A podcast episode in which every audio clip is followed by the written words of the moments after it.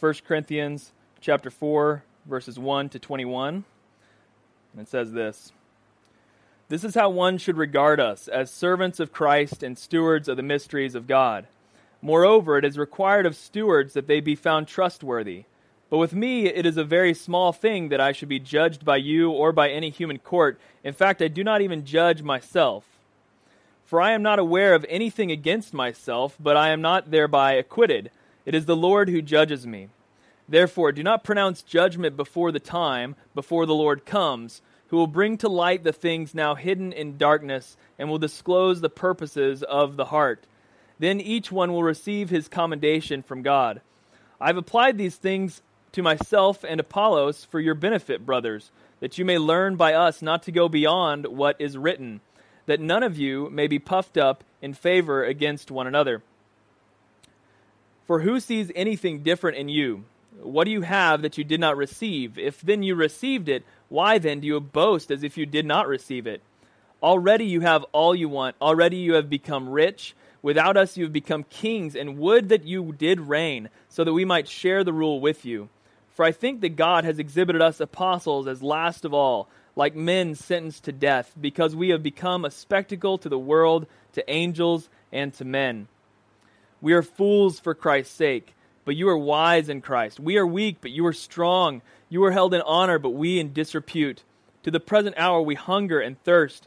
We are poorly dressed and buffeted and homeless. And we labor, working with our own hands. When reviled, we bless. When persecuted, we endure. When slandered, we entreat. We have become and are still like the scum of the world, the refuse of all things. I do not write these things to make you ashamed, but to admonish you as my beloved children. For though you have countless guides in Christ, you do not have many fathers. For I became your father in Christ Jesus through the gospel. I urge you then, be imitators of me. That that uh, that is why I sent you Timothy, my beloved and faithful child in the Lord, to remind you of my ways in Christ, as I teach them everywhere in every church. Some are arrogant, as though I were not coming to you. But I will come to you soon, if the Lord wills, and I will find out not the talk of these arrogant people, but their power. For the kingdom of God does not consist in talk, but in power. What do you wish, that I come to you with a rod, or with love and a spirit of gentleness? Let's pray. God, we're so thankful for your word and for the truth that it speaks into our lives. And God, we pray that as we look at this passage and uh, examine it, God, that you would be speaking to us each about uh, how we ought to view those who are leading us and how we ought to understand our lives as followers of Jesus um, individually, God. And uh, God, we pray that you would just continue to encourage and strengthen us, God, that your Holy Spirit would be here, convicting and changing our hearts and drawing us closer to you as we look at this passage. It's in Christ's name we pray. Amen. All right, so.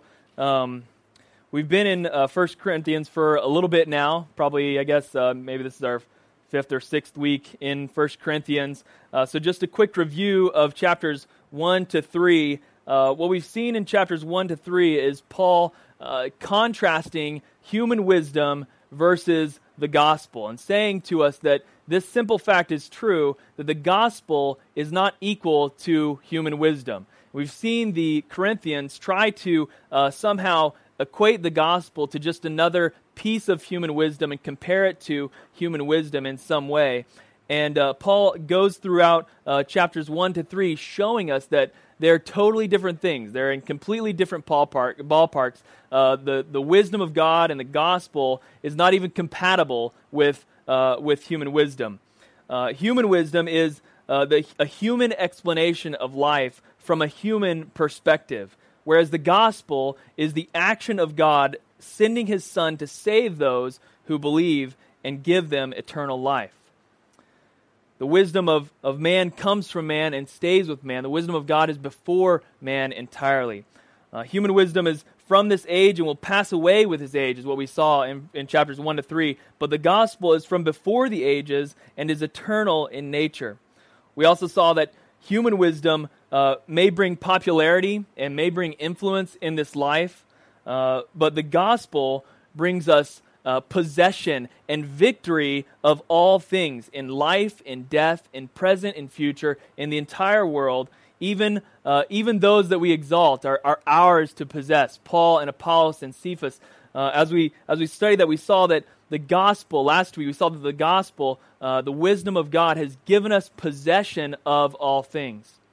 That means any circumstance we face in life, we have victory over. Any, any situation that we go through, we have won through the cross. Even death itself has been given over to us in victory through the blood of Jesus.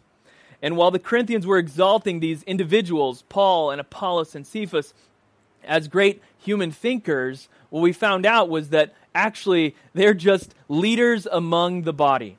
They're no different. They're just sinners among among the saints, and and they're they're uh, just they're they're of us. While while the Corinthians were saying, "I am of Paul, and I am of Apollos, and I am of Cephas," Paul is saying, "No.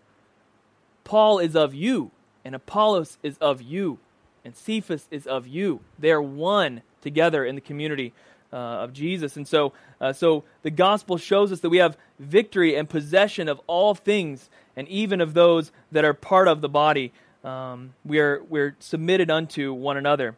So today, so in the past few chapters, we've seen Paul sort of contrast the gospel versus human wisdom, and what we'll see today is Paul uh, hitting hitting the nail on the head with uh, with how we are to view church leaders, how we're to view people like Paul and Apollos, and how we're to understand them uh, in, in the gospel community. Paul corrects the Corinthian view of church leaders throughout our text today. Um, what he says at the very outset of the, of the passage there in, uh, chapter, in verse 1 is. Um,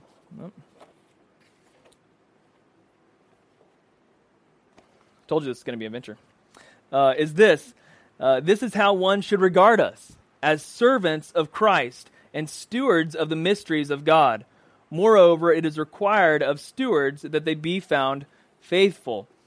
So we see that um, church leaders are to be regarded as servants of Christ and as trustworthy stewards of the mysteries of God. Uh, so, firstly, we see this that we'll look at this that that the um, church leaders are to be seen as stewards of the mysteries of God, trustworthy stewards of the mysteries of God.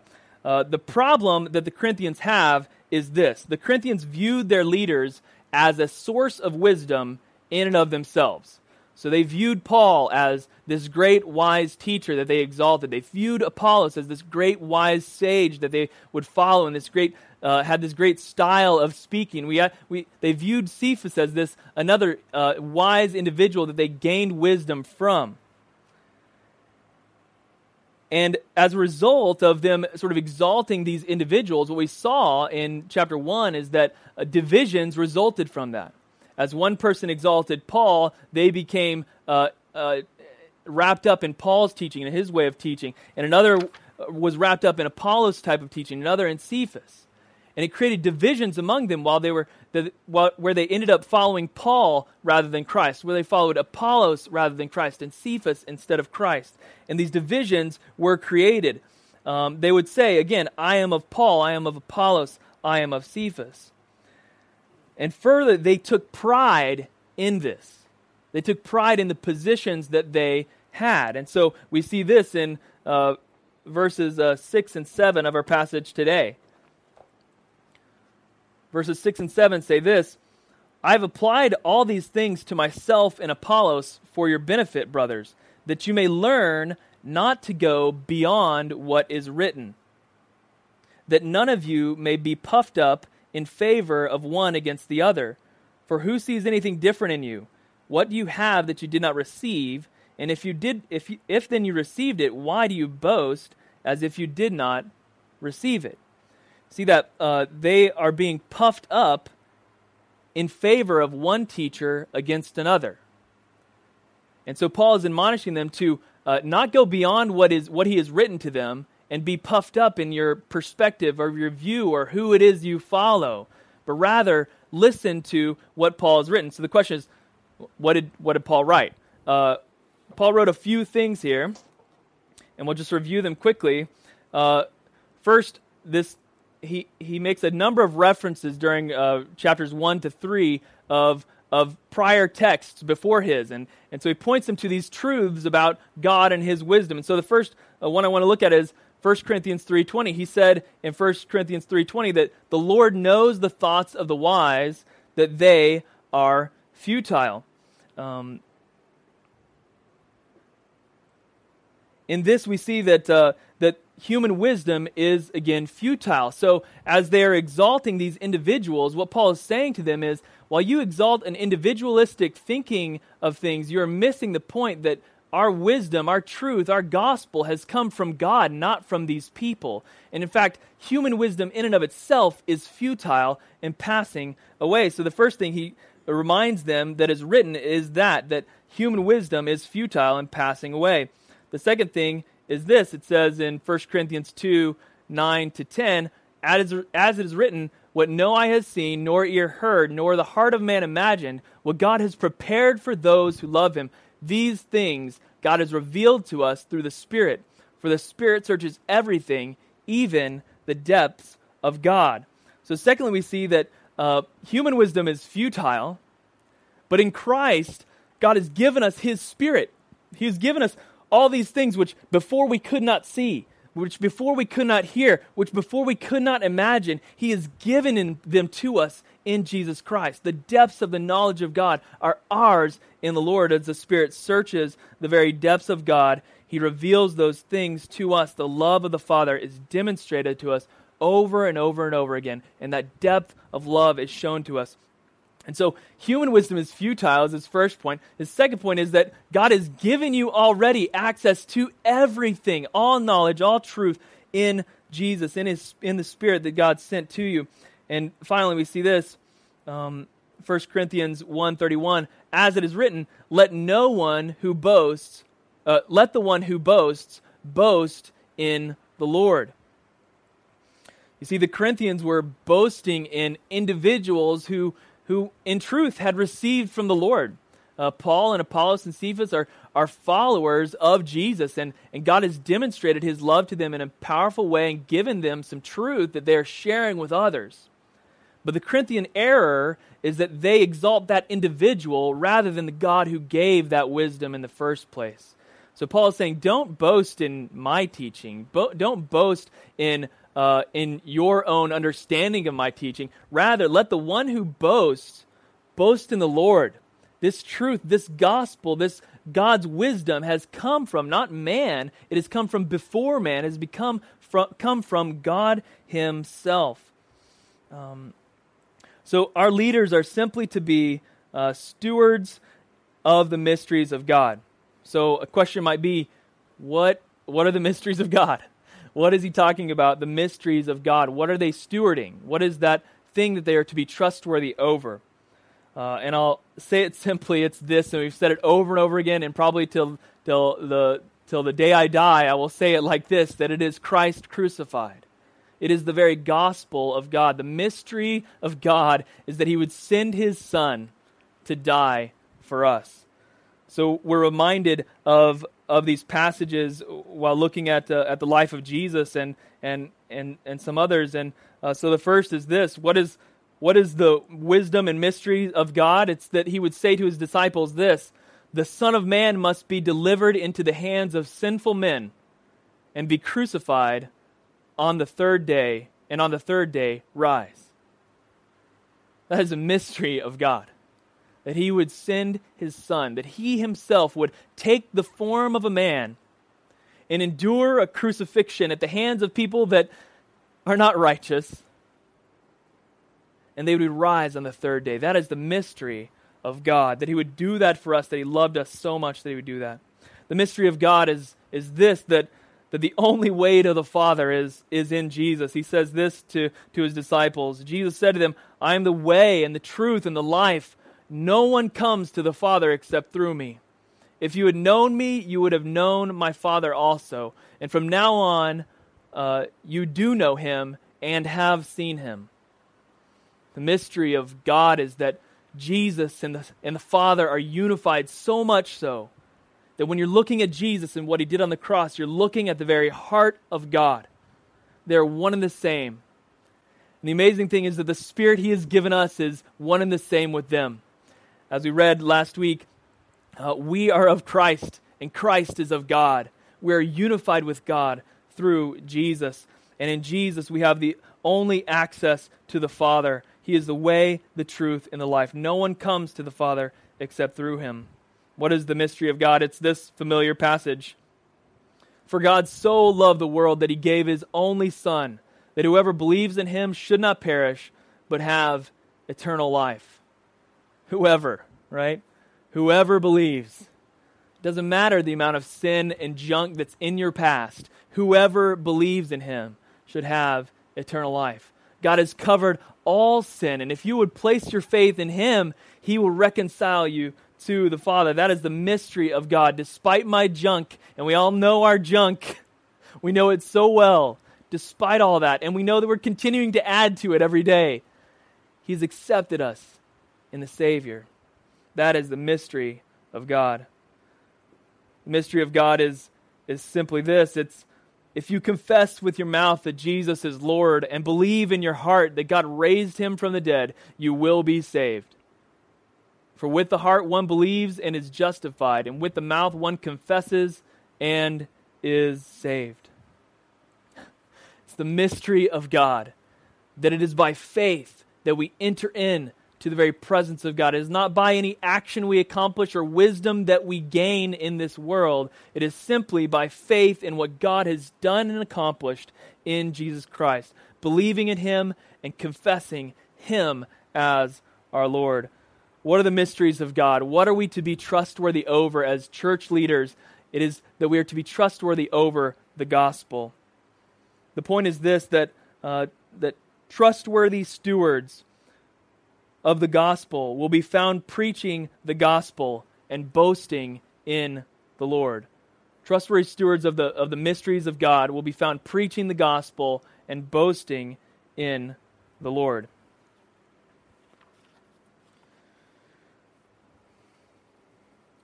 So we see that, uh, that church leaders, that leaders in the church ought to be stewards of the mystery of God. They have to be ones that steward the gospel, that declare the gospel. They don't puff up themselves or receive the, the praise or pride of men, but rather point to the cross and boast in the Lord and what he has accomplished on the cross, and ever preach the gospel in every circumstance and situation, looking for how Christ has been crucified and how that applies to everything that we've done in life. The second thing we see about church leaders is that they, uh, rather than being some sort of master or lord or uh, high dignitary or uh, extra holy person, they're to be servants of Christ. Chapter 4, verse 1 uh, says that we ought to regard our regard the church leaders as servants of Christ, not as great wise sages that we follow that somehow increase our, our station in life, but rather as servants of Christ Jesus. So we see this in a few ways. We see this uh, that uh, you know how how are uh, how are our leaders servants of Christ?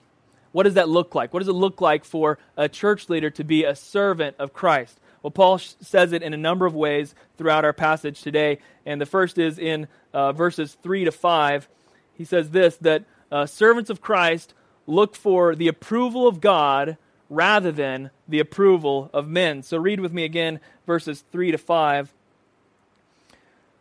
Paul says this But with me it is a very small thing uh, that I be judged by you or by any human court.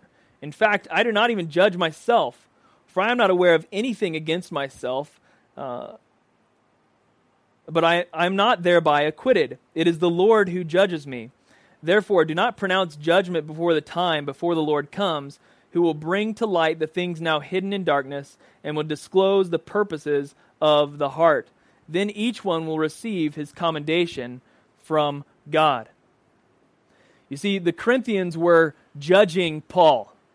They were really, literally casting judgment upon his ministry and his, uh, his commitment to the Corinthian church. And uh, as we look through this passage, we've, and I'll, I'll say this over and over, uh, as we read 1 Corinthians, we have to remember that uh, we see sort of the hand going into a piece of plaster as we're reading this book. Okay, We've, I'll use this illustration over and over again. But this book is the hand, right? And the Corinthians are the plaster. As we read this book, we see what the Corinthian issue is. So when Paul says, for example, uh, it is it is a very small thing that I should be judged by you. That's the hand. The plaster is that they are judging him. They're judging Paul for some reason, and Paul is addressing that over and over. So as we go throughout 1 Corinthians, as you read these letters, as Paul says something, you can feel the issue behind it. The issue behind it is that the Corinthians are judging Paul and his ministry, and so he's addressing that head on. He's saying, uh, But with me, it's a very small thing that I should be judged by you, or by any human court, or even by myself. I don't even judge myself. I let the Lord be the judge and approver of all that I have done.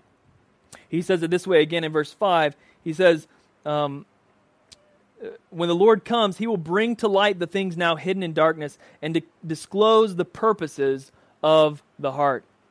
We see this throughout Paul in his letters to various cities. Even in the letter to the Philippians, he remarks how there are some who are preaching the gospel, legitimately preaching the gospel of truth, the true gospel.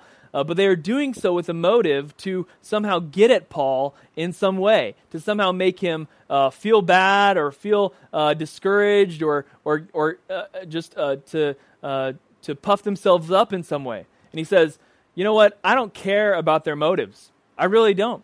You're telling me that they're doing this, you know, to somehow get at me. I do not care. You know why? Because they are preaching the gospel. What they are preaching is true. If their motive is to hurt me, so be it. I, I don't even, I'm not even worried about that. What I'm worried about is that they are preaching the gospel. And for that, I rejoice. And so Paul says here again, you know, listen, I'm not worried about your judgment. I'm worried about what God has told me to do and accomplish. And what He's told me to do and accomplish is to preach Christ and Him crucified, to preach the gospel faithfully. And so, uh, so we see that servants of Christ don't look for the approval of men, they look for the approval of God. I'll be honest with you, uh, this is an area that I struggle with. I, at heart, am a people pleaser, and I like the approval of men. I do. I, I like it a lot. And, uh, and so the Lord has been working on me to seek the approval of God rather than the approval of man. There's no worth in the approval of man.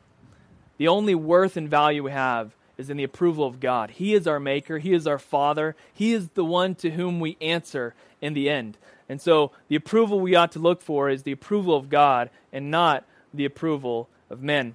So that's a mark of the servant of Christ. Another mark of the servant of Christ is this that they seek obedience over comfort. A servant of Christ is seeking obedience over comfort. Um, verses 8 to 13 speak of this, and Paul is being sort of sarcastic uh, toward the Corinthians as he says this. He says, Already you have all you want. Already you have become rich. Without us, you have become kings. And would that you did reign so that we might share in the rule with you. For I think that God has exhibited us apostles as last of all like men sentenced to death, because we have become a spectacle to the world, to angels, and to men. We're fools for Christ's sake, but you are wise in Christ. We are weak, but you are strong. You are held in honor, but we in disrepute. To the present hour, we hunger and thirst. We're poorly dressed and buffeted and homeless, and we labor working with our own hands. When reviled, we bless. When persecuted, we endure. When slandered, we entreat. We have become and are still like the scum of the world, the refuse of all things. I don't know about you, but unfortunately, I have in my mind, uh, in our culture, the, the perspective of a successful pastor or minister.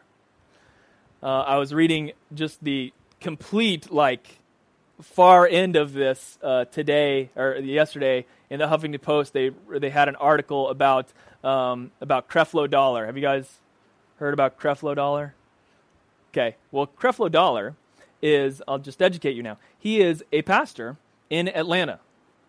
He started a internet campaign to raise money for a jet, a $65 million jet that he proclaimed uh, was necessary for him to spread the good news of the prosperity gospel around the world. He got it. People ponied up $65 million for this man to have a jet, a personal, brand new, top of the line private jet. Okay? Uh, that is not seeking obedience over comfort. That is seeking comfort over obedience. Is there any reason a minister of the Lord needs a brand spanking new $65 million jet? I guarantee you no. I guarantee you no.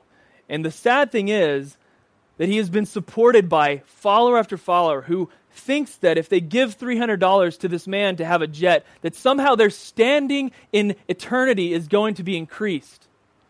That because of this gift, they are somehow going to be blessed in this life and now uh, blessed even more in the next life. They've been duped and deceived by a man who is clearly um, manipulating the situation for his own comfort and pleasure. That is not a servant of Christ. But unfortunately, many times in our culture, that's probably the most extreme example that you will hear. But many times in our culture, the pastor of success is the one who is in great comfort. But Paul is saying the exact opposite here.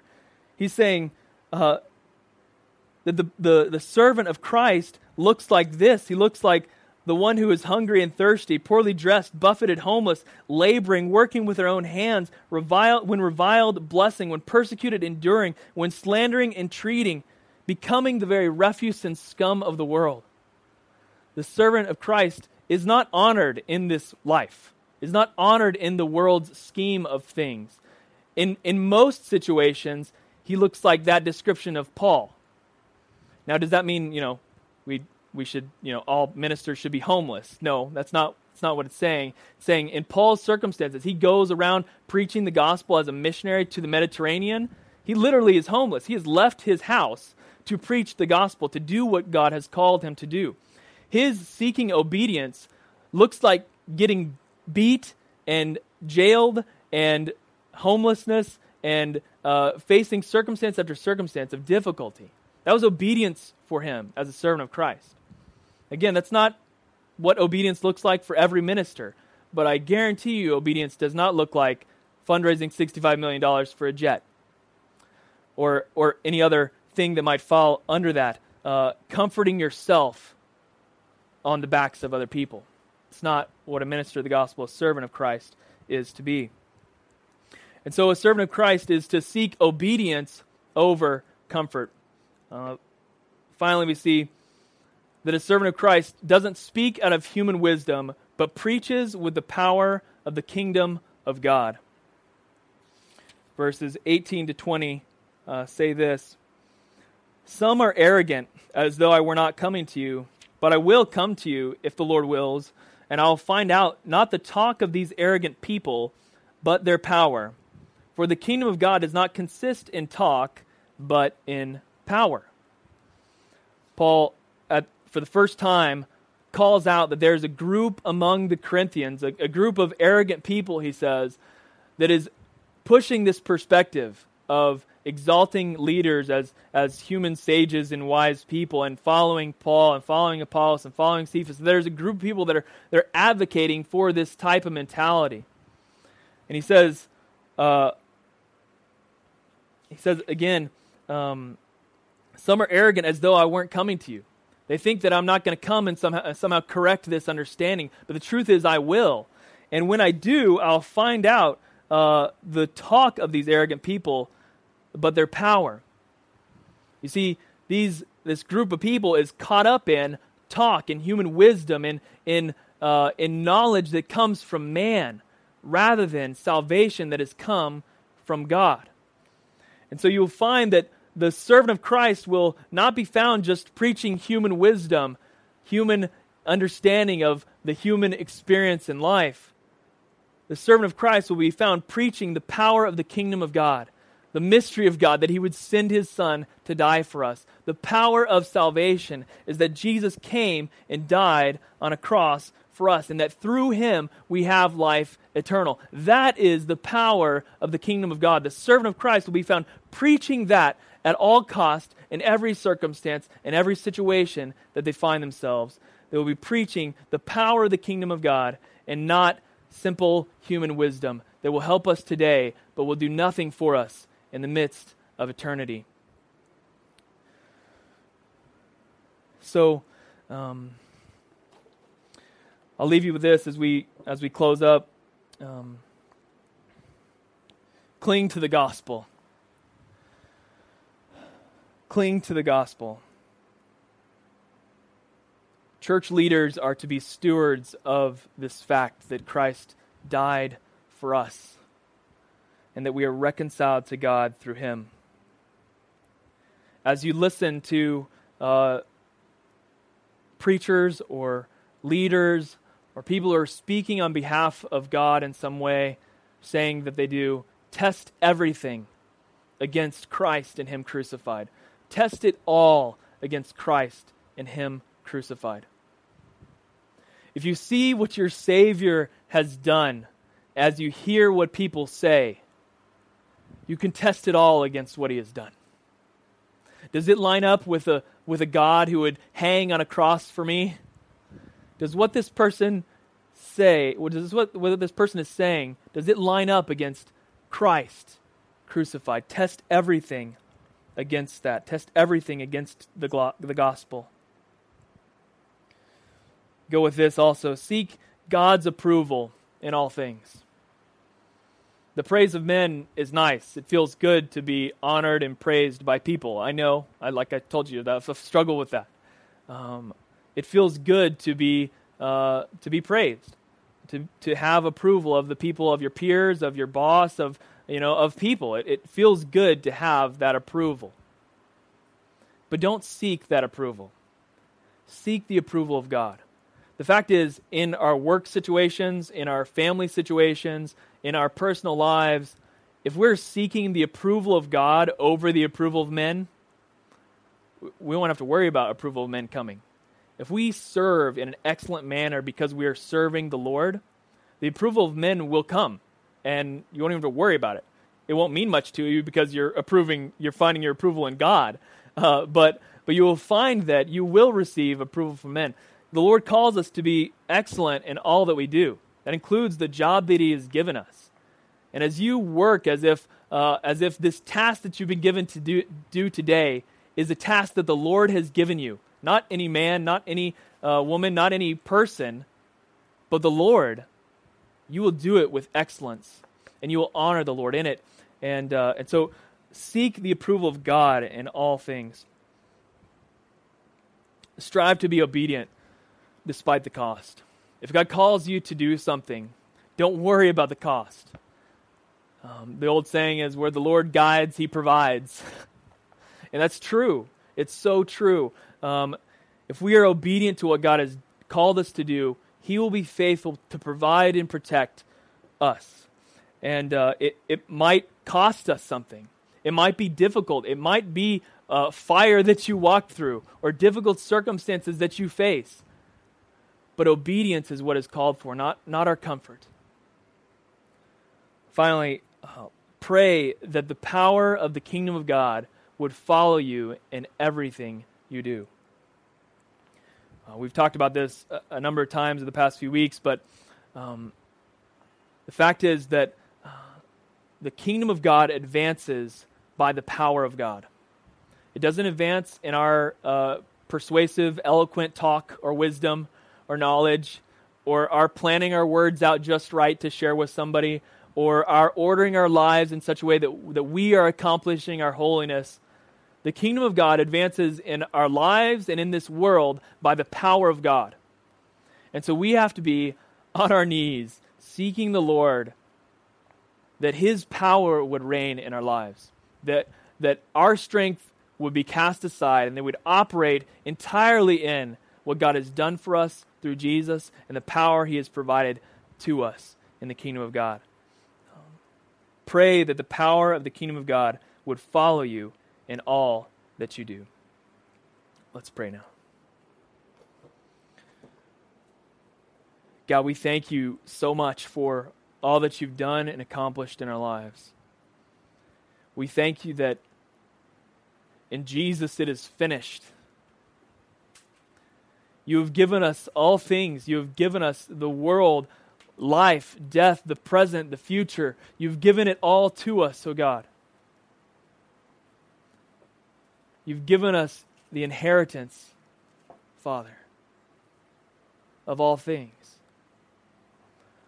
So, God, I pray this week that, that we would walk in that. We would walk in the truth that you have given us the power of the kingdom of God. That it's your approval that, that we seek. That it's obedience to you that we desire. Father, I pray that we would be found trustworthy stewards of the mysteries of God. That we would proclaim your truth by our lives, by our actions, by our words, by all that we are. That would give you the praise and the glory. It's in Christ's name we pray. Amen.